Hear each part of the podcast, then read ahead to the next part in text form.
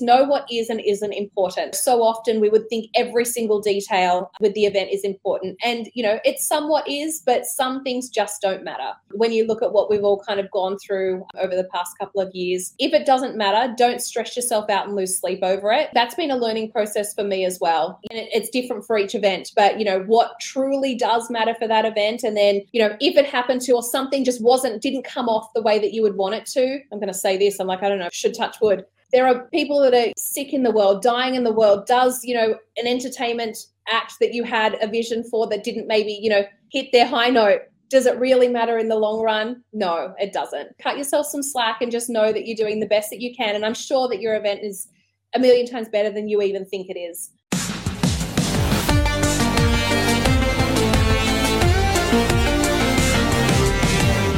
Welcome to Events Demystified podcast, where we explore and demystify the world of in person, virtual, hybrid event AV production and technology by sharing insightful tips, tricks, and tactics to make your events a success. This podcast is brought to you by Trifan Events, a woman owned boutique event production agency. And your host is Anka Trifan, a technical event planner and producer with almost two decades of hands on technical experience in event production.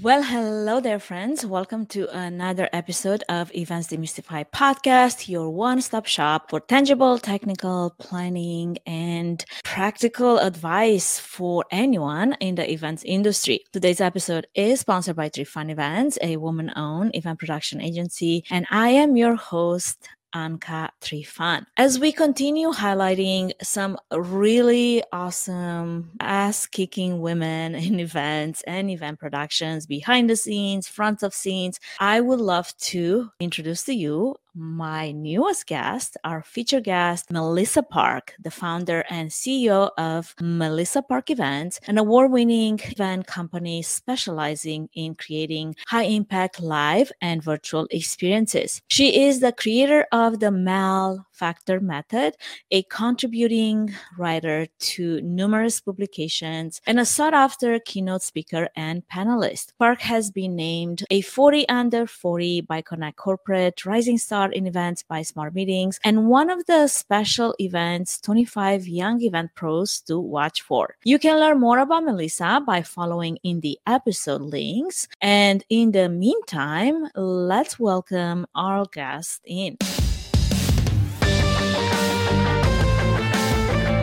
Welcome to the show, Melissa. It's so good to have another kick ass boss babe join me on the air today. How are you doing? I'm fantastic. How are you? I am probably needing more rest. It would be great to actually get some tips from you how to avoid burnout because at this time, as we're recording this episode, let me tell you, it's been a crazy month of events. this year is crazy. I just I can't believe we're already in November. It's insane. I don't know where the time went and it just feels like 2023 is here and I'm just not ready for it. yeah. I know. I keep looking at the countdown for our events and our registration platforms. It's like 86 days to go. I'm like, oh God. I know. It's like, where does the time go? Please slow down.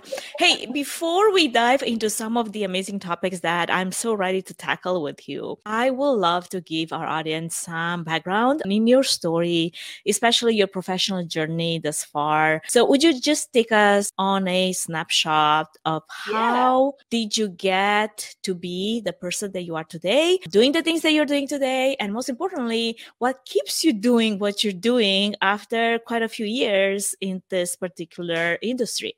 Yeah, sure. So I started my career um, in Sydney, Australia at Reed Exhibitions. So I was producing their business to business and business to consumer exhibitions. Uh, they were national shows that each attracted, um, you know, several thousand people. So I did that for two and a half years. And then I kind of took a, I wouldn't say a sidestep, went from a different angle. So I took on a new business development marketing and events manager position for a team building company. Very different. It was an African drumming company actually. Um, but essentially, I was kind of, it was a, a two woman show. So it was the owner and myself. And I was on the other side. So where I'd always organized the exhibitions and been the point of contact for all of the exhibitors and sponsors, this time I was the exhibitor and sponsor. So I hadn't kind of filled that role before. And essentially, we were like the two of us were running that company. And she went off on maternity leave for a little while. And then when I, I was essentially left to kind of run the company for her, and I decided at that point that if I was going to run anyone's company and do the crazy hours that was required to do that, it was going to be my own. So at that point, I kind of decided that it was time to go out on my own. I'd always been entrepreneurial anyway. So I think it was kind of always on the cards, but I didn't know when it was going to happen. So at that point, I reached out to my network of people that I'd worked with and just said, hey, surprise, I'm going out on my own. Um, if you hear of anyone that needs any event management help, you know, I would love it if you could recommend me. And it kind of just took off from there. So, you know, I'm very thankful. I worked very, very, very hard. You know, I've had a great work ethic. I think I think my parents instilled that in me from the time I was 14 and nine months and could get a casual job. And yeah, that work ethic enabled me to build a business in Australia based on, you know, referrals and recommendations, which was awesome. And then for the most part, we would be booked or have meetings booked. People would come and seek us out on site at our events to say, this was awesome. We want you to do ours as well. So it just organically grew from there. Say around 15 years in, it became, this sounds silly, but somewhat easy and a little bit boring because it wasn't a challenge anymore. And that's when I decided to relocate over to America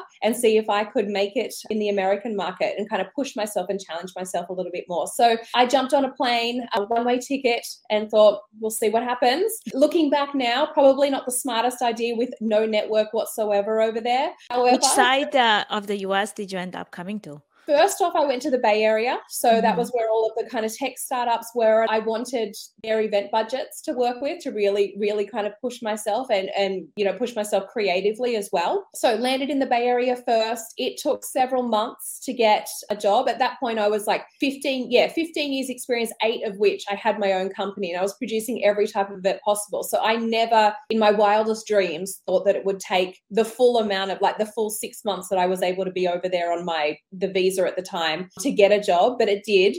Crazily, well, not crazily, obviously, everything fell into place the minute I kind of started meeting people. You know, when you meet people, that kind of opens you up to opportunities. But yeah. it did take the full six months to kind of get there. And then I was working in house for a tech company, first off, as their, well, I started in a more kind of field event role and then very quickly got promoted to their director of global events, which I love. If I had to describe my ideal role, that would be it. And yeah, it did stayed in that for two and a half years and then got kind of the entrepreneurial itch again and then went back out on my own. And I essentially did the exact same formula. So my events were global and very visible to let them know that I was going out on my own. And once again, just like I did in Australia, if you wanted to, you know, if you would recommend me, if your workplaces need anyone, I would greatly appreciate it.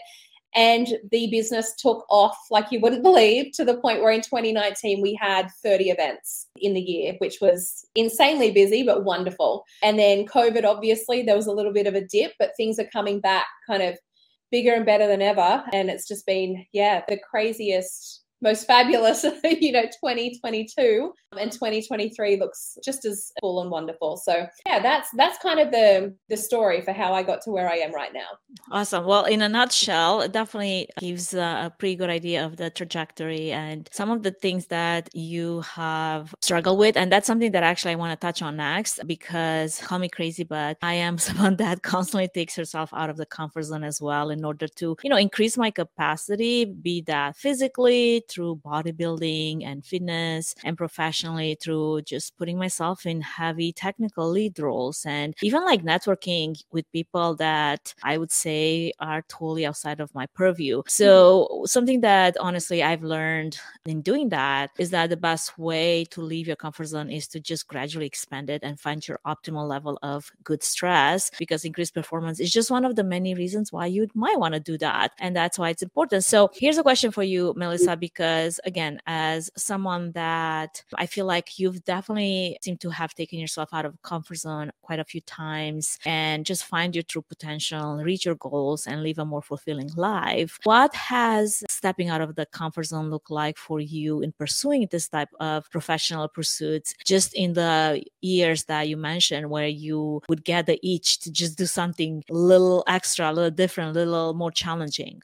I think what's strange is that I have accomplished a lot and had quite a lot of success, but I kind of just take it in my stride and I never quite realize whatever I'm doing is kind of a big deal. And I think it might be a coping mechanism, maybe. Whereas I kind of like, if I just kind of like have my eye on the prize, I'm moving towards it at all times anyway. And then it's just like the next obvious step to achieve that goal. So a lot of people would never dream of just buying a one way ticket, jumping on a plane and being like, we'll see if it works. I always think as well, like, what's the worst that can happen? If I went over there, I tried to make it and I didn't, I would come home. Like that's not so bad either. And I think if I kind of get got myself maybe swept up in it and thought too much about it, I might freak myself out. Maybe mm-hmm. I'm not. You'd be like I'm talking not, yourself out of it. Wait a second, what's the plan here? so I think for me, even when they are big steps or things that other people would view as crazy, for me, it's a logical next step to achieve that big end goal that I've got. And as I said, that could be my way of coping with things and not becoming overwhelmed. There are a few things that I've done where I'm just like, oh my God, this is huge. But it's typically after the fact when I've achieved it and I've been like, oh my God, like I just did that. That's, you know, that's crazy. Yeah, I feel like I tend to do the same thing because, again, I jumped on a plane the same way at 20 right after college with literally a hundred and something dollars in my pocket and came right. to US and I knew no one. Yeah. And that didn't stop me from like wanting to pursue a dream and a goal that I had since I was like 13 year old, right? In retrospective later, I'd be like, who does that? yeah. That's exactly right. So, and I think, I mean, maybe it is, maybe it is our way of coping with things that, you know, where we do lead kind of extraordinary lives and we do go after things that, you know, a lot of people might not have the courage to, but for us, it's within us and we've got to do it. So it might be a coping mechanism just to be like, no, well, this is what I'm doing. And everyone's just like. And I like that. That's what taking yourself out of a comfort zone to enlarge your capacity looks like. You know, many times if you think it too much and you give it too much thought, you will never get to do it in the first place because mm. it sounds crazy to you and anyone else if you give it too much thought, you know? Right. okay, so let's get now into our topics of conversation. Now that's all out of the way, and we set a stage for this awesome conversation about, I would say, a heavier topic, which is related to event budgeting and how to adapt your budget in a post COVID world. And I would love to start with taking on a case study with a plausible event planner friend that maybe we can call Annie. She's planning an event to raise money for her charity. What is the most important thing that she can do to make her event a success during our current pre recession landscape? So, I think we need to be mindful of spend more than ever before. So, I have always designed events that way anyway, but it's a whole new level now. So, what I would say is don't do anything for the sake of doing it, or don't do anything just because that's how it's always been. To me, now is a time, you know, with, you know, coming out of COVID was our chance at first to kind of redesign things that were kind of old or stale or, or boring. Now, with the impending recession coming in, I mean, all of my clients for sure, and you know, anyone I speak to is experiencing the same thing. You know, we're seeing layoffs, we're seeing purse strings tightening like never before. And it's just about, you know, doing things smarter. So we can still do the events, but truly look at, you know, what is the mission and what is the goal and only design an event around those things. So something might have struggling to think of something right now, but if things were done before, let's just say, okay, we're doing a charity event. Let's say let's say that Annie before would have invited like the whole city over. Yeah. And he would throw this lavish, you know, fundraising gala and be like, whoever comes, comes, but I'm preparing for 800 100 in person. And obviously, that takes a specific venue, that takes a specific menu, that takes all the things, production, and all the details that go into planning this lavish event. Now, Annie is struggling with the fact that she has to lower her numbers while still being able to fundraise at the same level that her organization is needing in order to support the mission. So, what shall we tell Annie that would be the best approach or strategy as she's looking into the 2023 fundraising event that she would love to have, but she's not sure because, as you just mentioned, everybody's struggling with this, you know, recession that's upon us. What what you as well might want to look at is like okay who in the past has actually spent money there? So who in the past has donated properly? If it's all of them then okay, you should do another big one. This sounds awful, but if their attendance is worth your while, which means that if they're going to come and donate a decent amount of money that more than covers, you know, the expense of having them there, then, you know, that's great. If it's only a very small portion of people that are actually donating a decent amount of money, then you might want to do something a lot more intimate and just invite them and do kind of more of a VIP kind of really intimate experience where you're still going to get the money out of people, but it's a lot more special, so to speak, for the attendees that are there and then look at all of the aspects that are part of it. So, obviously, you know, if it's a charity event, you should be looking for free or very discounted performances if there are, you know, performances as part of it. You know, what other areas did was there a silent auction? How did that perform? Do you bother with that in the,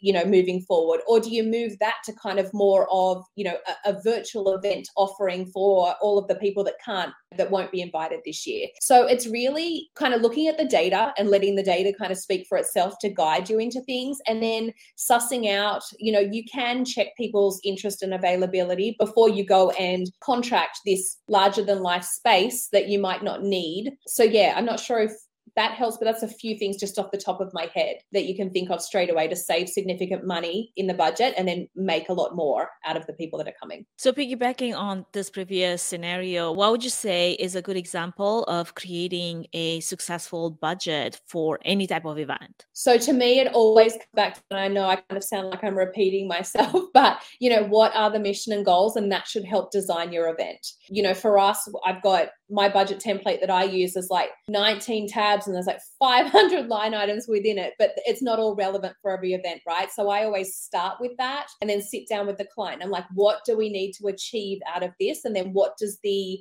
what do our attendees or target target market want out of the event? So the cross section of that is kind of where you have your event success. And then from that point, you then take that and be like, okay, well, what do you need to get out of it? What do they want to get out of it? These are all the things that we should be including to kind of tick those boxes and then design from there. So, you know, I mentioned this earlier, but I think gone are the days where you just have something any element of an event in there just because that's well and. That ship has sailed and no one wants to kind of waste money on things that aren't going to achieve, you know, the purpose or the mission of the event or have some type of an ROI for sure. Yeah. So let's get ourselves a little familiar with the seven professed best tips that you are mentioning and talking about for going from an event that is struggling to maybe a sold out event with engaged attendees. What are some of the key ingredients for this transition to happen properly and seemingly? Step number one is to clarify your event's mission. I know I've said it already, I feel like six, maybe eight times on this call. Because it's that important, right? It is. It's just, it should be the driving factor. And it's like, time and time again, I just still see companies just not doing that. And it's like, what are you doing? They jump straight to step three, which we'll go through in a second, and straight into the design. And then we have to like come back and be like, but none of this is relevant and you've put it in and you're already advertising it. It's just, it's just such a simple thing that is missed so often. So step one is clarify the mission. Step two is outline your event goals and KPIs, which again, we've also covered, but they go hand in hand and they are your true North Star. Those two things should guide every single decision you make. So, step three is to define your event scope. So, this is where the design and the fun stuff kind of comes into play. You know your goals and your KPIs, think about your attendee and what they need to achieve out, out of the event. And then this is where you kind of design what the event looks like like? Is it going to be a conference? Does it have a dinner? Does it have meetups? Is there a party? You know, all the kind of fun things that, that go into developing your program. Step four is to source a skilled and experienced support team. So whether, you know, that might just be your in-house team, you might have a large enough group. You might need to lean on an external resource, whether that be, you know, a contractor or an agency. Identify the help that you need and then kind of go out and go after it that way rather than just engaging somebody who might not specialize in exactly what it is you need just because they're an event management professional. So within, you mentioned the MEL factor method earlier, and kind of I give like a 20, there's 20 questions that I give as a questionnaire for when you're interviewing agencies or contractors just to make sure that they are the right fit for your event. Step five is to create and manage your budget, which we touched on earlier as well. And, you know, this is key and more important than ever before with budgets tightening. Oh my gosh, supplies are so much more expensive than they were pre COVID. So, you know, we, we're getting all of the challenge challenges from every angle right now, which is why most event professionals I talk to are like burnt out and exhausted at this point. Step six is to outline your project plan and event timeline. So this is you've designed your show already, you know what it is you're offering, and it's just like to sit down and work out all of the deadlines, the order in which everything needs to be organized, you know, when you need to pull people in, when you need to contract everything, kind of it's a step by step. Typically, hundreds or thousands of kind of itemized uh, task list. And then step seven is to market your event. And with the marketing, it always goes back to the five W's knowing your audience, knowing where they are, what they consume, and then not wasting time marketing on channels that they're not reading. Just know your audience, get in their head, know what's going to make them tick, and then market what they're looking at and what they're reading and where they're at. It all sounds simple, but so many people just miss it and miss the mark with these foundational it's really the foundational work that you need to do to be able to then do all the you know the pretty kind of wow factor stuff that you know that gives it the wow factor Absolutely. Well, I would say we also need to add an eighth step, which is once you've done all this hard work, just enjoy. you must have some fun too. I mean, that's a lot of work just going through all of those steps one by one and making sure that you don't miss any of it. But enjoying it once you know you've done all the work you could have done and just lean into and trust that whoever you have on your team, the agencies, the vendors, the partners, the people that support you, because as much as you know everything is on your shoulders, there's actually a team of people that hopefully assist you in executing this wonderful event that you've worked on so hard and you can just relax and lean into the fact that they can also carry it home and i've seen this again and again where if you've done the work where if you know that you've ticked all the boxes the day of the event that shouldn't be stressful it is stressful when you have no. not done all those things and that's exactly not a good right. thing and that is no i kept watching my clients or you know before they were clients and kind of you know just the stress that they had on site and for me I'm always like cool, calm, and collected on site, but it's because I walk into it knowing we're good, we're ready, like we're, let's do this. And you know, it's this foundational work that really helps you stress less, um, and then helps you identify like, okay, if you're tracking registration tracking drops a little bit, here are some strategies or here are some things that you should do X, Y, and Z to kind of get some fresh blood in your registration, you know, and get registrations coming through, or you know, work out just different creative ways to be able to you know get that target audience to convert. So yeah, I think if you do the foundational work and you do, you know, a good job of it, then every on-site experience, you know, should have the energy behind it and the excitement behind it, but it shouldn't have the frazzled stress, if that makes sense. Absolutely. Now, because we touched a little bit on this, uh, you know, pre recession, post pandemic world of events, what does that look like to you? And as an event management company owner, do you feel concerned at all? Do you wake up in the middle of the night thinking, oh my gosh, all this doom and gloom of an impending recession, what will that do, you know, to our events in 2023 or 2024? So funny you say that. I was talking to someone for whatever reason. I am honestly not concerned about it. I think the like you know the COVID period and not having like live events. You know, during that time, I sat and kind of reassessed everything in my business, reassessed every expense. Kind of, I went through with a fine tooth comb and got my business operating, you know, the best way it possibly can.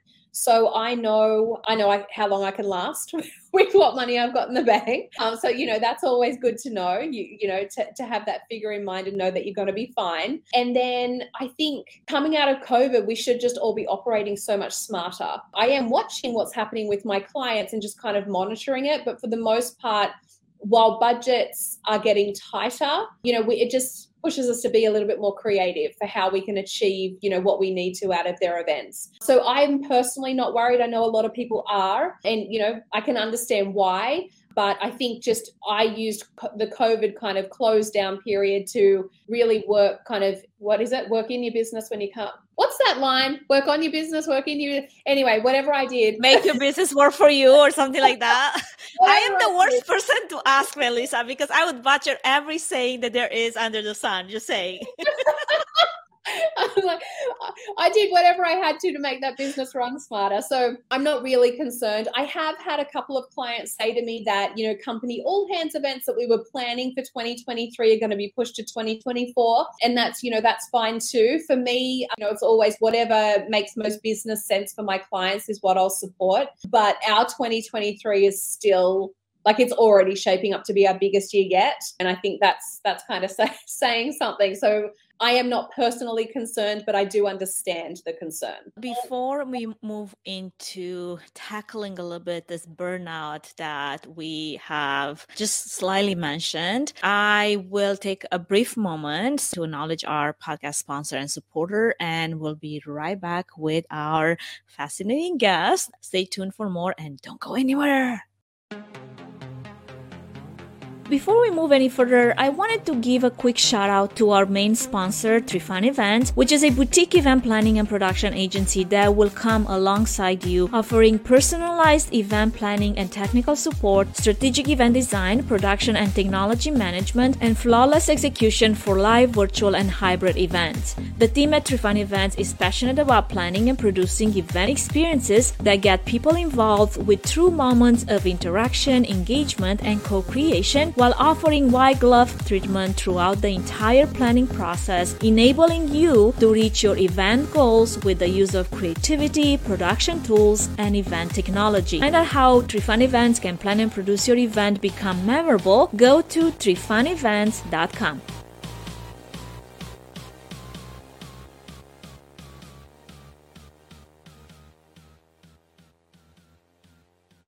We are back continuing our conversation with our featured guest, Melissa Park of Melissa Park Events. And right now I'm ready to tackle on a topic which I'm feeling it in my bones, okay? Every time I feel like I'm reaching burnout, that's when I know that I creatively sort of like shut down and I have to do something about it because if I am not able to come up with creative solutions for my clients or just come up with creative solutions in general or anything that's creative that's out of me and and things that I normally enjoy are just not enjoyable anymore, that's when I know okay, it's time to stop and reassess and mm-hmm. rest. And like you mentioned, everyone I feel like in our industry is kind of feeling a bit of a burnout after COVID. We've taken the events by storm and we've done them like really hard this year. And at the end of the year, it's a time for all of us to look back and figure out okay, how can we make this work better in our favor? Can you tell us from your experience what are some of the tips, you know, that you could share with our audience on how to beat and come back from burnout? Yeah. So I would say that if you are not exhausted. Something wrong. right. You're now. not doing it right. you are not alone. Let me tell you, I took the month of August off completely, which I've never done and would never previously have dreamed of doing. But I got to July and had nothing left in the tank and just was like, the only way I'm going to be able to bounce back from this is just to give myself the month off. Well, actually, it started as a week and then I was just like, I'm not ready. And it grew into a month. And kind of like coming back, you know, dive straight back into a couple of events that we've launched for our clients. And I'm feeling it again. It's just, I know you were saying you're going to be on a plane tomorrow morning. For me, I'm back and forth to the US or around the globe, but primarily to the between the US Western Australia constantly. So, you know, that can take its toll as well. I've had this month where I've been out of the month. I've been home for three days. And yeah. this weekend has been two days out of those three days. So it's been yeah. insane. Like you, I'm telling myself, I mean, I am really, really convincing myself that I will be taking December off. And if I don't, someone please keep me accountable. yeah. No, it's true. So I think for me, my burnout journey all started in 2019. So I was starting to feel, I didn't know what it was at the time, but starting to feel it in 2018. And then it kind of came to a full blow in 2019, which is when I enlisted the help of a burnout coach to kind of help guide me through it because I didn't know what was going on. I just knew that I was irritable and angry and, you know, doing things I didn't necessarily want to be doing. And I was in, at that point in time, I was somewhat in a yes man mentality in business, you know, which we all know, which is saying yes to things that we should say no to. They're no longer mm-hmm. aligned, you know, the types of clients we want to work with. There were all these things where I had said yes instead of no. And it just all piled on. And then I just found myself completely burnt out, a shell of my former self. And I'm not I'm not a kind of angry person. I'm always usually high energy. And yeah, I would just did not like the person that I was anymore. So enlisted the help of this burnout coach. And with her, I kind of sat and assessed everything and everyone that was in my life and made tough decisions where I ended friendships that weren't working for me anymore. Anyone that was kind of pulling me down um, all the time or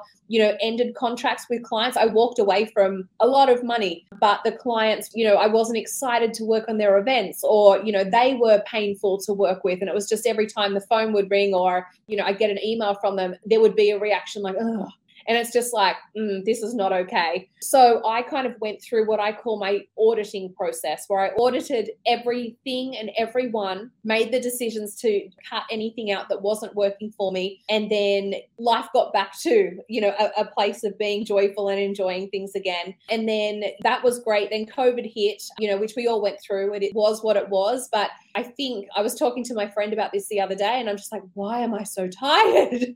and, you know, we reminded ourselves, and it kind of goes back to what we mentioned earlier. We just kind of, as event professionals or anyone that kind of is very resilient, you take everything in your stride and you don't kind of realize the impact that that COVID might have had. I mean, obviously, we know live events didn't happen and a lot of businesses, you know, didn't survive. But for those that did, I think it's important to kind of look back now that we're somewhat through it. But I, you know, challenge the fact that I think now is more challenging than during COVID, mm-hmm. kind of coming out of it and now dealing with the impending recession. It's just like we're being hit time and time and time again yeah. with stuff out of our control. And I think as, you know, event professionals, we're control freaks, right? So I think it's recognizing what's actually going on and then you know realizing what the industry is like. So you know so many skilled wonderful very experienced event professionals are not interested in coming back to the industry anymore. For the most part everyone if i'm just going to kind of generalize is understaffed. All of our vendors are understaffed. You're dealing with a lot of the times new vendors because your old vendors no longer exist. And you know you're needing to really rely on your vendors like never before to kind of be like we are partners and we're in this together and this yeah. is how we're going to make it work. So which is you know in one sense it's great because you know the relationship building and all of those things you know are more important vital than ever before. And you can really work you know so closely with your vendors to create some epic experience for your clients. But it's challenging. And then, you know, who's going to turn up on event day? You know, we're still dealing with people not being able to come yeah. because they're sick. And it's already at, you know, we're already at staffing yeah. levels lower than what we would have been comfortable with pre event. And uh, there's pre- a level I feel like of liability and risk that you're taking, especially yeah. having not worked with specific partners and vendors before. And it has happened to me beginning of the year in the spring. And honestly, I don't wish on anyone the type of anxiety that I was feeling leading to the event because just felt like, oh my gosh, I don't even know if they're gonna show up. I don't even know if I'm gonna be the only one on the event side. and it's so stressful because it's not about me, it's about my client that I'm going to be failing. And yeah. I don't want to be responsible for that. so I, I would just say, like, for everyone listening, the struggle is real it's a real thing we're all dealing with and we're all dealing with it the best way we possibly can. And you know just going in from the start with all of the vendors no matter who they are and being like this is a partnership. We're in this together. All ego aside that doesn't even matter at this point. Just we're in this together. How can we produce the best possible show for this client? So yeah i, I would say um, i think i've gone off track slightly here but i know we were talking about burnout. But you know i think it's a real thing and just being mindful of you know you were saying and i'm the same where you know i had a bunch of stuff i was meant to get done on the weekend and I kind of got to Friday night and I'm just like, you know what? I need to stop. I need to have the weekend off because I am going to get to next week, which, you know, it's another big week for us. It's kind of all big weeks right through to Christmas. And if I didn't stop and have a break and like go out for a walk and enjoy some sunshine and fresh air, I would be irritable this week. And I know yeah. that. So it's really identifying what do you need? Or if you're going to switch off, what do you need out of that time? Don't be taking calls. If,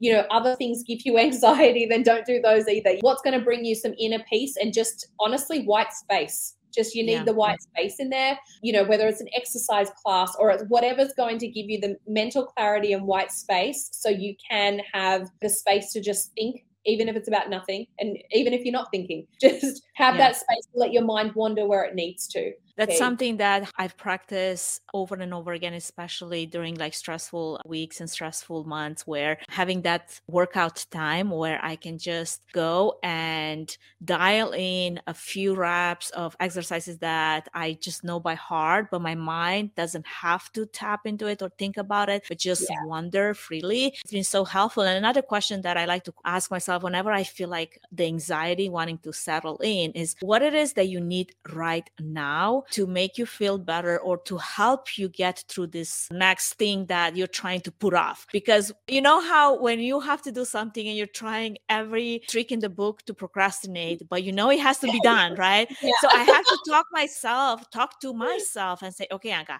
you're trying to put this off for a reason because you just don't enjoy doing it. I get it. What do you need? What is it that you need in order to get it done?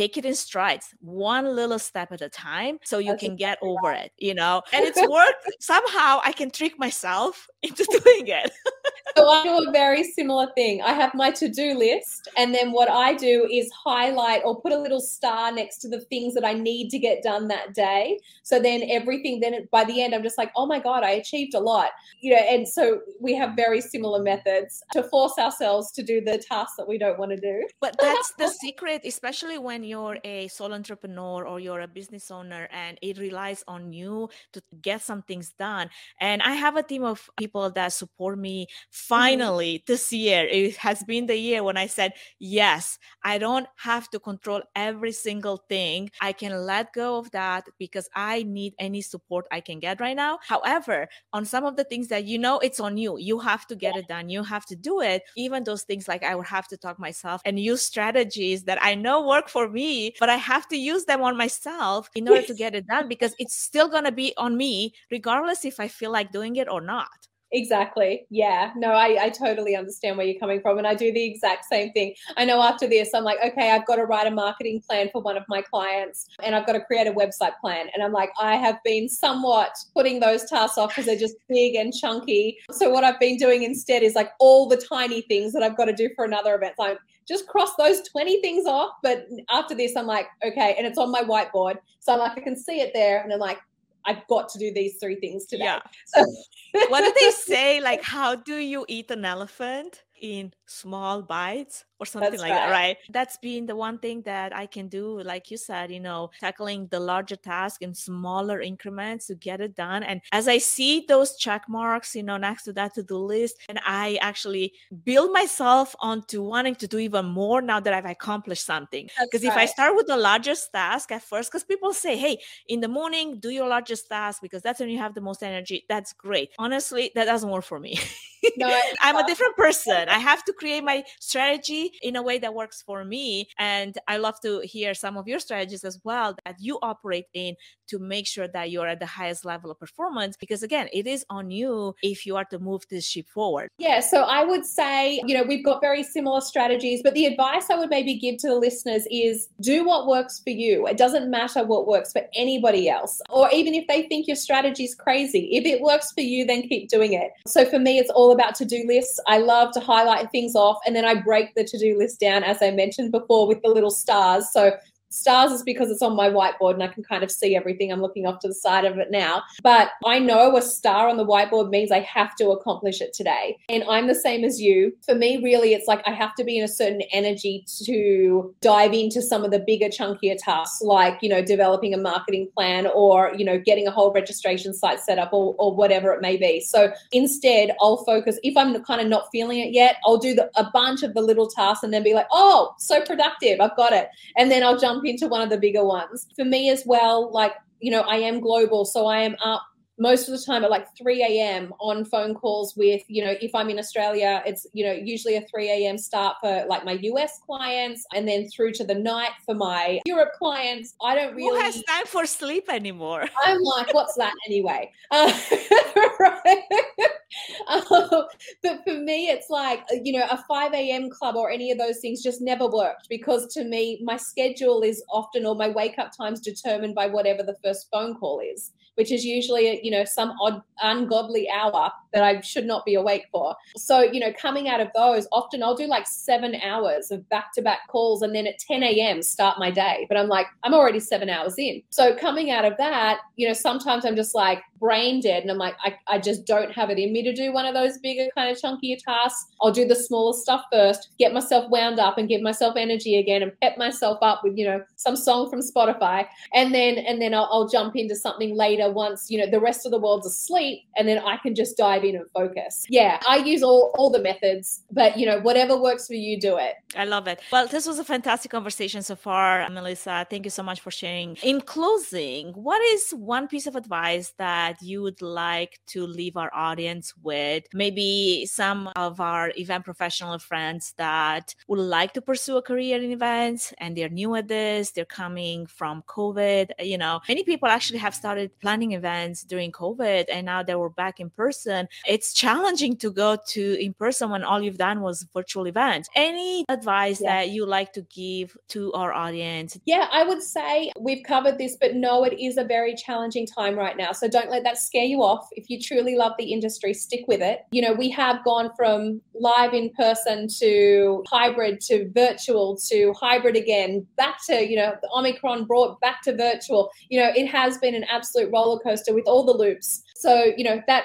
isn't normal, but it kind of is normal right now. We're all kind of just rolling with it. You're not alone in it. We're all, you know, I've been doing this for 22 years and I'm, you know, I'm struggling with it. We're all just doing the best that we can. So be super kind to everyone in the industry. Reach out to people if you feel like you're on your own because I guarantee you're not you know, there might be another organization or someone else you work with, or even one of your vendors where you can just be like, how are you dealing with this? Or how are you struggling? Or you know am i overthinking things or getting overwhelmed unnecessarily? I guarantee you they're struggling as well right now. So main thing is you know you're not alone. You know it is going to be a challenging time at least for the next 12 months i would say but there's no other profession i would want to do. Challenge or not i love it. And i don't know i would just hope at some point it returns to pre-covid for every, everyone that's new to the industry. So they can love it as much as we do. Write it out and do the best that you can. And the other thing is know what is and isn't important. So I feel like, you know, so often we would think every single detail with the event is important. And, you know, it somewhat is, but some things just don't matter when you look at what we've all kind of gone through over the past couple of years. So if it doesn't matter, don't stress yourself out and lose sleep over it and i think that's been a learning process for me as well of like you know just knowing it's different for each event but you know what truly does matter for that event. And then you know if something were to fall i mean i'm saying that and i'm like my stuff doesn't fall through the cracks but you know if it happened to or something just wasn't didn't come off the way that you would want it to hopefully i'm going to say this i'm like i don't know if I t- should touch wood. There are people that are you know sick in the world dying in the world does you know an entertainment act that you had a vision for that didn't maybe, you know, hit their high note. Does it really matter in the long run? No, it doesn't. Cut yourself some slack and just know that you're doing the best that you can. And I'm sure that your event is a million times better than you even think it is. I mean, I'm not sure if that helped, but I think that I think it's important for everyone to know that you know it is a struggle. Uh, you know, it is a challenging t- time right now, and we can only do the best that we can do, and we don't want to kill ourselves over it either. It's not worth it. Absolutely. Well, Melissa, this was fabulous. Where can our audience connect with you? Yeah, so my website is melissapark.co. You can find me on Instagram, Melissa Park Events. I'm on LinkedIn. You can just search my name, you'll find me. We will have all those links in the episode notes so you can rest assured that you can find those as well. All right. Well, this was a great, great conversation. Topics that we touch on, many topics, amazing topics we touched on. And I am super grateful that we got to do this together, Melissa. Me too. Thank you for having me. Absolutely. Friends, this is it for today's episode. And stay tuned for what's coming up next. Make sure that you check out all the episode notes. Melissa has a gift for you. It's going to be in the link. So make sure that you follow that and have a wonderful rest of your day. Melissa, I feel like it's the next day. You're living in the future in Australia. How is it in the future, my friend? it's a lovely sunny day. That's fabulous. Uh, I wish you all a wonderful rest of whatever it is, day, night, wherever you are in the world. Thank you, Melissa, for this time together. Thank you for listening to the Events Demystified podcast. If you enjoyed this podcast, please take a moment to review it, rate it, and share it with other event professionals that could benefit from it. Connect with us on social at Events Demystified Podcast. We would love to hear from you and what you're up to. If you'd like to learn more about Trifan Event services and find out if we're a good fit in supporting your event, can we help your event be successful with a 20 minute free consultation? Link in the episode's notes. Thanks for tuning in.